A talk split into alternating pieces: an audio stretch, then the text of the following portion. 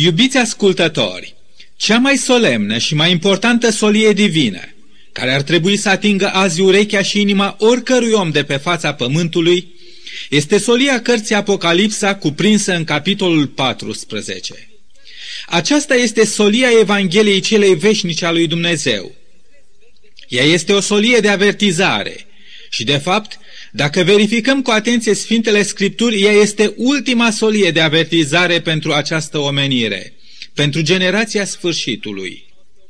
În această solie, pe scurt, Dumnezeu anunță pe locuitorii pământului, cu o înfricoșătoare solemnitate și urgență, marele adevăr, că în ceruri, în prezent, are loc judecata celor credincioși.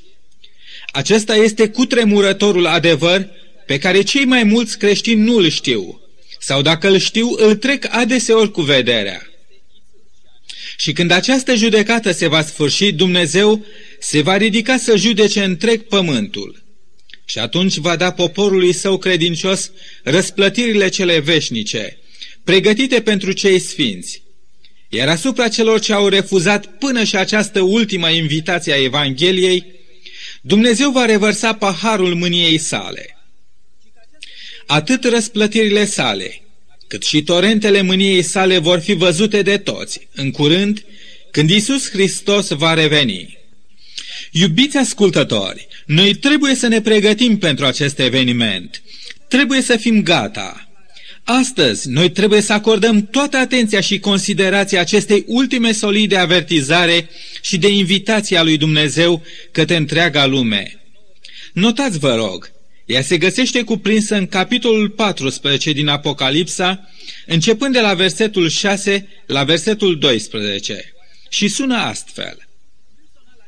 Și am văzut un alt înger, care zbura prin mijlocul cerului cu o evanghelie veșnică, pentru ca să o vestească locuitorilor pământului, oricărui neam, oricărei seminții, oricărei limbi și oricărui norod. El zicea cu glas tare, Temeți-vă de Dumnezeu și dați-i slavă, căci a venit ceasul judecății Lui. Și închinați-vă celui ce a făcut cerul și pământul, marea și izvoarele apelor. Apoi a urmat un alt înger, al doilea, și a zis, A căzut, a căzut Babilonul, cetatea cea mare, care a dăpat toate neamurile din vinul mâniei curviei ei. Apoi a urmat un alt înger, al treilea, și a zis cu glas tare, Dacă se închină cineva fiarei și icoanei ei și primește semnul ei pe frunte sau pe mână, va bea și el din vinul mâniei lui Dumnezeu turnat, neamestecat în paharul mâniei lui. Și va fi chinuit în foc și în pucioasă înaintea sfinților îngeri și înaintea mielului. Și fumul chinului lor se suie în sus, în vecii vecilor și nici ziua, nici noaptea n-au odihnă cei ce se închină fiarei și icoanei ei și oricine primește semnul numelui ei. Aici este răbdarea sfinților care păzesc poruncile lui Dumnezeu și credința lui Isus. Pentru a înțelege bine această ultimă solie de avertizare a cerului, noi trebuie să o privim în contextul capitolelor 12 și 13, care au fost studiate mai înainte. Capitolul 12, dacă vă mai aduceți aminte, este o viziune simbolică a cerului și a luptei care s-a declanșat acolo între Isus și satana și cum această luptă s-a transferat pe pământ. Și de ce aici pe pământ? Pentru că aici este singurul loc din univers unde satana a reușit să câștige prin înșelăciune atât teren cât și supuși. Cu toate acestea, Isus avea de gând să invadeze terenul lui satana cu propria sa prezență și în împărăția satanei să-și întemeieze propria sa împărăție, o împărăție veșnică, compusă din foștii supuși ai satanei, dar care s-au hotărât să păzească poruncile lui Dumnezeu și să țină mărturia lui Isus. În capitolul 13 avem descrierea împărăției lui satana, privit atât din latura civilă cât și din cea religioasă. Aceasta este o împărăție condusă de o fiară. Satana pare să fie nevăzut, însă el este totuși prezent, deoarece tot ce are fiara și tot ce etalează ea în văzul tuturor locuitorilor pământului, putere, scaun de domnie, stăpânire mare, cât și acel spirit de cruzime, de îngânfare și de poftă nepotolită după supremație mondială, toate acestea nu sunt ale ei, ci le-a primit de la satana. Capitolul 13, dacă ați observat, se încheie cu aparenta biruința împărăției satanei și a uneltelor sale, fiara și prorocul mincinos. Dar priviți acum și asupra capitolului 14. În capitolul 14 ni se atrage atenția că această împărăție a satanei, născută din revoltă și întemeiată pe minciună, neascultare și ură față de Dumnezeu și de oamenii săi, este în mod inevitabil sortită pieirii. La începutul capitolului 14 vedem cum mielul, cu ființa sa plăpândă, ce părea amenințat să fie distrus de fiare, și de acum triumfător, înconjurat de urmașii săi pe muntele Sionului. Cine ar fi putut crede așa ceva? În capitolul 13, urmașii mielului nu mai aveau niciun drept și niciun loc sigur sub soare în împărăția lui Anticrist, împărăția fiarei. Dar acum în capitolul 14 ei sunt la un loc sigur, răscumpărați de miel pentru veșnicie. Cu hainele caracterului lor albite în sângele mielului, ei s-au păstrat neîntinați într-o lume decăzută și nu au acceptat să se închine nici fiarei și nici chipului ei, pentru că ei aparțineau altui stăpân și altei lumi. De aceea, pe frunțile lor, în locul semnului numelui fiarei, se putea citi numele mielului și al tatălui său. Despre acești urmași ai mielului din ultimele zile ale istoriei, ni se mai spune în capitolul 14 că în toiul focului încercărilor finale, prin care au trecut, ei au învățat un cântec unic, un cântec cu totul necunoscut în tot universul nepătat al lui Dumnezeu. Acesta este cântecul experienței lor, acesta este cântecul acelora care, în ciuda primejdiilor și tiraniei din partea fiarei, la care s-au expus datorită credincioșiei lor față de miel, ei au rămas neîntinați și statornici alături de miel. Așa se va încheia marea luptă când va începută în cer, ne asigură prima parte a capitolului 14. Satana cu împărăția sa și cu toți urmașii săi va fi în cele din urmă nimicit de Isus, de împărăția sa și a urmașilor săi credincioși. Aceasta a fost și concluzia pe care profetul Daniel a rostit-o cândva înaintea împăratului Nabucodonosor, atunci când i-a tâlcuit împăratului acel vis, descris de Daniel în capitolul 2 din cartea sa. Desnodământul divin suna astfel. Dar în vremea acestor împărați, Dumnezeul cerurilor va ridica o împărăție care nu va fi nimicită niciodată și care nu va trece sub stăpânirea unui alt popor. Ea va sfărâma și va nimici toate acele împărății și ea însăși va dăinui veșnic. Astăzi, stimați ascultători, ne găsim în preajma împlinirii ultimelor avertizări profetice. Deși cea de-a doua fiară din Apocalipsa 13 nu a apărut încă, și nu a început să lucreze cu puterea fiarei dinaintea ei. Și deși locuitorilor pământului încă nu li s-a impus cu forța să primească semnul fiarei pe frunte sau pe mână, totuși noi suntem numai la un pas de împlinirea acestor lucruri. Și tot așa, deși împărăția cerurilor nu a repurtat și ultima și definitiva biruință asupra împărăției fiarei, iar mielul și urmașii săi încă nu au urcat pe culmea triumfului, pe muntele Sionului. Totuși putem spune cu toată certitudinea că de acel eveniment ne mai desparte doar puțină vreme. Dacă acum 2000 de ani Apostolul Pavel își permitea să încurajeze biserica prin cuvintele încă puțină, foarte puțină vreme și cel ce vine va veni și nu va zăbovi. Mă întreb, cu cât mai multă certitudine am putea noi rosti astăzi această solie? Tocmai pentru că timpul încheierii tuturor lucrurilor este foarte aproape. De aceea și Dumnezeu dorește să adreseze în auzul întregului pământ ultima sa solie de avertizare, ultimul apel al dragostei sale divine. Sub înfățișarea simbolică a trei îngeri zburând prin mijlocul cerului, cu o Evanghelie veșnică, ca să o vestească întregului pământ, Dumnezeu întreprinde o ultimă încercare în întreaga lume, o ultimă campanie, o ultimă ofertă înaintea marei lupte care ne stă în față. Acești îngeri sunt împuterniciți de Dumnezeu să meargă în grabă la orice neam, seminție, limbă și popor de pe întreg pământul pentru a-i face pe toți oamenii conștienți de câteva lucruri extrem de importante, de care va depinde soarta veșnică a fiecărui om. Dumnezeu știe bine că nu toți oamenii din generația sfârșitului au avut ocazia să cunoască evenimentele care ne stau în perspectivă, să cunoască subiectele care se pun în discuție în marea luptă dintre Isus și satana. Și nu toți au avut ocazia să decidă să se așeze cu credincioșie de partea lui Dumnezeu sau de partea satanei. Cei mai mulți oameni nu știu că în prezent întreg cerul se află în sesiune de judecată și că această judecată a început cu casa lui Dumnezeu, cu aceia care și-au legat viața lor de Isus. Ei nu știu când a început această judecată și în ce constă ea. Din păcate, mulți, enorm de mulți creștini ai zilelor noastre, trăiesc fără nicio umbră de teamă cu privire la soarta lor veșnică.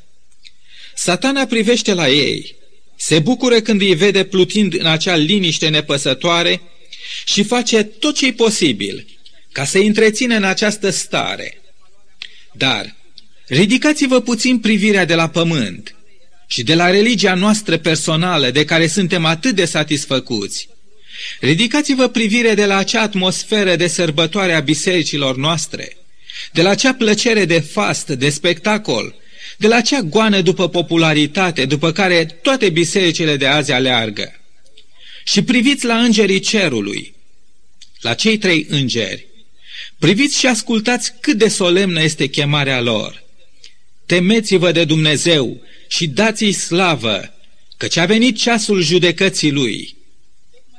Multe din bisericile care se numesc și se consideră evanghelice, fundamentaliste, au uitat să mai predice despre judecată, să mai avertizeze pe membrii lor că Dumnezeu a intrat la judecată cu poporul său. Evanghelia pe care cele mai multe anvoane o predică azi este o evanghelie fără judecată, fără legea divină, fără cerințele divine de altă dată, de ascultare, de consacrare totală, de sfințenie. Evanghelia fără lege și fără judecată este o evanghelie săracă, incompletă și foarte primejdioasă. Dacă am putea trăi cu o evanghelie fără să ne mai preocupe și chestiunea judecății, credeți că ar mai fi fost nevoie de solia primului înger? Potrivit cu acea profeție biblică pe care o găsim în cartea profetului Daniel, această judecată a început în ceruri la anul 1844. Pornind de la această dată, potrivit cu cele scrise în cărțile din ceruri, cazul fiecărui credincios din vremurile trecutului a fost luat în discuție și a fost măsurat în lumina dreptarului a două lucruri. Primul fiind legea lui Dumnezeu, iar al doilea jertfa și neprihănirea Domnului Isus Hristos. Prin cuvântul lui Dumnezeu, toți oamenii au fost și sunt chemați să trăiască, să vorbească și să lucreze, ca niște oameni care au să fie judecați după o lege a slobozeniei. Însă această judecată conține în sine o veste bună. Acelora care în lumina legii divine și-au văzut păcătoșenia vieții lor și-au apelat la sângele Domnului Isus ca să-i curățească de orice păcat și la neprihănirea sa să le acopere goliciunea propriilor lor vieți, Iisus le oferă iertare, curățire și le împărtășește din meritele vieții sale. Căci El a fost făcut pentru noi înțelepciune, neprihănire, sfințire și răscumpărare. Generația noastră va fi și ea supusă judecății divine ca și oricare altă generație. Oare își vor întoarce oamenii atât creștinii cât și necreștinii privirea spre cer, spre Dumnezeu? Vor da ei ascultarea avertizării primului înger? Ne vom privi noi viața în lumina legii divine și vom alerga noi la sângele curățitor al jertfei de pe Golgota. Prin glasul aceluiași înger, Dumnezeu cheamă pe locuitorii întregului pământ să se închine adevăratului Creator, Într-o vreme când fiara și icoana ei vor pretinde și vor forța pe toți să li se închine, Dumnezeu ne va cere să ne închinăm aceluia care a făcut cerul și pământul. La 1844, după cum am subliniat, potrivit cu profeția biblică, a început în cer sesiunea de judecată a locuitorilor pământului. Tot cronologic vorbind, numai la câțiva ani mai târziu, la anul 1856, lumea avea să cunoască una din marile rătăciri, care avea să aducă noaptea asupra minților multor generații de atunci și până azi. Aceasta fiind teoria evoluționismului. Ideea acestei teorii, simplificată pe înțelesul oricărei minți, era că nu Dumnezeu a creat tot ceea ce vedem, inclusiv ființa omenească, ci că toate au ajuns la existență datorită unui proces lung de evoluție care a durat miliarde și miliarde de ani. Cu alte cuvinte, solia acestei teorii evoluționiste declara nu moartea, ci inexistența lui Dumnezeu. Și care a fost urmarea, urmarea logică în mintea celor care au îmbrățișat această teorie? Dacă Dumnezeu nu există, atunci eu nu trebuie să dau nimănui socoteală cu privire la viața mea. Eu nu sunt răspunzător înaintea niciunui scaun divin de judecată, ci cel mult înaintea scaunelor de judecată ale lumii. Însă solia primului înger este mult prea clară pentru a putea fi înțeleasă greșit. Ea somează pe orice om cu judecata lui Dumnezeu și cu prezența personală a lui Dumnezeu în univers. Pentru a ne închina Creatorului nostru pe deplin, noi trebuie să recunoaștem nu numai opera puterii sale creatoare, ci și semnul acestei puteri, sabatul Domnului. Căci în șase zile a făcut Domnul cerul și pământul și s-a odihnit în ziua șaptea. De aceea a binecuvântat Domnul ziua șaptea și a sfințit-o. Dumnezeu a binecuvântat și a sfințit o singură zi din toate cele șapte ale săptămânii, punând-o deoparte pentru un scop anumit, ca zi de închinare înaintea Lui. Cine va da ascultare azi soliei urgente a cerului? Cine se va teme cu adevărat și se va închina înaintea lui Dumnezeu în ziua pe care El a rânduit-o? Cine dintre noi va onora pe Creatorul Său cu adevărat, în felul în care El așteaptă astăzi de la noi? Oare, dacă aceasta este ultima sa solie de avertizare și de apel pentru toți locuitorii pământului, după care urmează sfârșitul și întâlnirea triumfală cu Isus în cer, stau și mă întreb, care din această generație vor ajunge în cer? Va ajunge acolo vreun urmaș al mielului din zilele noastre, care va alege cu bună știință să se închine înaintea Creatorului său în altă zi decât în ziua pe care El a sfințit-o și a binecuvântat-o? Ziua Duminicii, întâia și nu a șaptea zi a săptămânii, este astăzi aproape universal recunoscută între creștini ca fiind sabatul Domnului. Numai că în lumina Sfintelor Scripturi acesta este sabatul omului și nu al Domnului. Biserica Catolică recunoaște fără nicio umbră de sfială că ea este aceea care a operat această schimbare. Atunci, întreb, este duminica cu adevărat ziua Domnului? Sau trebuie să fim cinstiți cu noi înșine și pe deplin interesați de propria noastră mântuire, dând ascultare mai degrabă la ce spune Dumnezeu și nu ce spune omul? Celor care nu vor să dea ascultare glasului lui Isus, el spune prin pana evanghelistului Marcu, la capitolul 7 cu versetul 7 astfel. Degeaba mă cinstesc ei, dând învățături care nu sunt decât niște învățături omenești.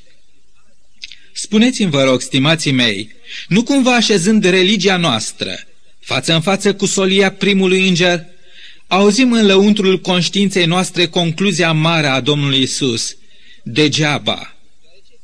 Atunci, acum este timpul să ne ridicăm și să dăm ascultare somației urgente a cerului. Temeți-vă de Dumnezeu, dați-i slavă și închinați-vă celui ce a făcut cerul și pământul. Al doilea înger își împletește misiunea cu aceea primului înger și anunță și el în auzul întregului pământ. A căzut Babilonul, cetatea cea mare care a dăpat toate neamurile din vinul mâniei curviei ei.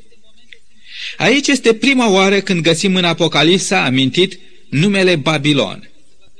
Și natural că întrebarea noastră este, ce legătură are numele vechei capitale a Imperiului Babilonian cu ultima solia lui Dumnezeu pentru locuitorii acestui pământ? Desigur că nu acela era Babilonul la care se referea cel de-al doilea înger. Chiar la data când apostolul Ioan nota în cartea sa cuvintele îngerului, Babilonul antic era de mult îngropat în faldurile istoriei și ale pământului. Atunci, este simplu de înțeles că numele Babilonului, amintit în Apocalipsa, este neapărat un simbol, ale cărui rădăcini merg înapoi în istorie spre turnul Babel. În istoria relațiilor omului cu Dumnezeu, turnul Babel reprezintă prima încercare deliberată și organizată a omenirii de a opune rezistență și a se lupta împotriva lui Dumnezeu și împotriva planurilor sale. Și acel loc a căpătat numele Babel, care înseamnă confuzie, încurcătură. De atunci și până azi, Babel, sau Babilonul de mai târziu, au rămas un simbol al aroganței, al confuziei, al apostaziei, al încercărilor omenești de a se salva prin mișloace proprii. Babilonul este folosit aici în Apocalipsa pentru a simboliza bisericile creștine din vremea sfârșitului, care mărturisesc că urmează lui Isus, dar care în realitate trădează cauza lui Isus. Căderea Babilonului este de natură spirituală și ea este rezultatul a două cauze. Prima este dată de alianța bisericilor din vremea sfârșitului cu puterile civile ale statului. Alianță descrisă în Apocalipsa ca fiind desfrânare cu împărații pământului. Iar a doua cauză a căderii Babilonului se datorează învățăturilor false pe care bisericile le-au amestecat în cupa lor și le-au oferit oamenilor. Aici este o clară referință la bisericile Romei. Așa cum de-a lungul secolelor biserica din Roma s-a depărtat de la învățăturile apostolilor și până astăzi a rămas tot departe, tot așa se poate spune și despre bisericile protestante. Marea majoritate a acestor biserici au întors treptat treptat spatele marilor adevăruri ale reformațiunii protestante și ale Evangheliei celei veșnice. Babilonul modern al creștinismului zilelor noastre cuprinde pe toți aceia care resping autoritatea Sfintelor Scripturi ca normă a credinței și a purtării, dar care continuă să se numească creștini. În mare măsură, în aceste biserici, învățăturile limpezi ale cuvântului lui Dumnezeu au fost înlocuite cu speculații filozofice și cu tradiții bisericești, iar spiritul lumesc a corupt evlavia și curăția membrilor lor. Încă din zilele apostolilor fusese prezisă o cădere de la credința creștinilor. Curând însă, în zilele noastre acest proces va fi încheiat. Curând Dumnezeu va striga prin mesagerii săi credincioși pe tot pământul, avertizând pe toți aceia care vor să ia seama. A căzut Babilonul. Care dintre dumneavoastră, stimați ascultători, ascultând acum solia celui de-al doilea înger, va alege de bună voie să se refugieze într-o clădire gata să cadă, Cine va alege să-și piardă propria sa mântuire, viața veșnică, sub dărâmăturile spirituale ale Babilonului de azi? Cine va alege în acest ceas solemn al istoriei pământului să se îmbete cu vinul desfrânării Babilonului, refuzând apa curată a Evangheliei lui Dumnezeu? Sunt sigur că nimeni dintre dumneavoastră care ați ascultat această emisiune nu veți face o alegere greșită.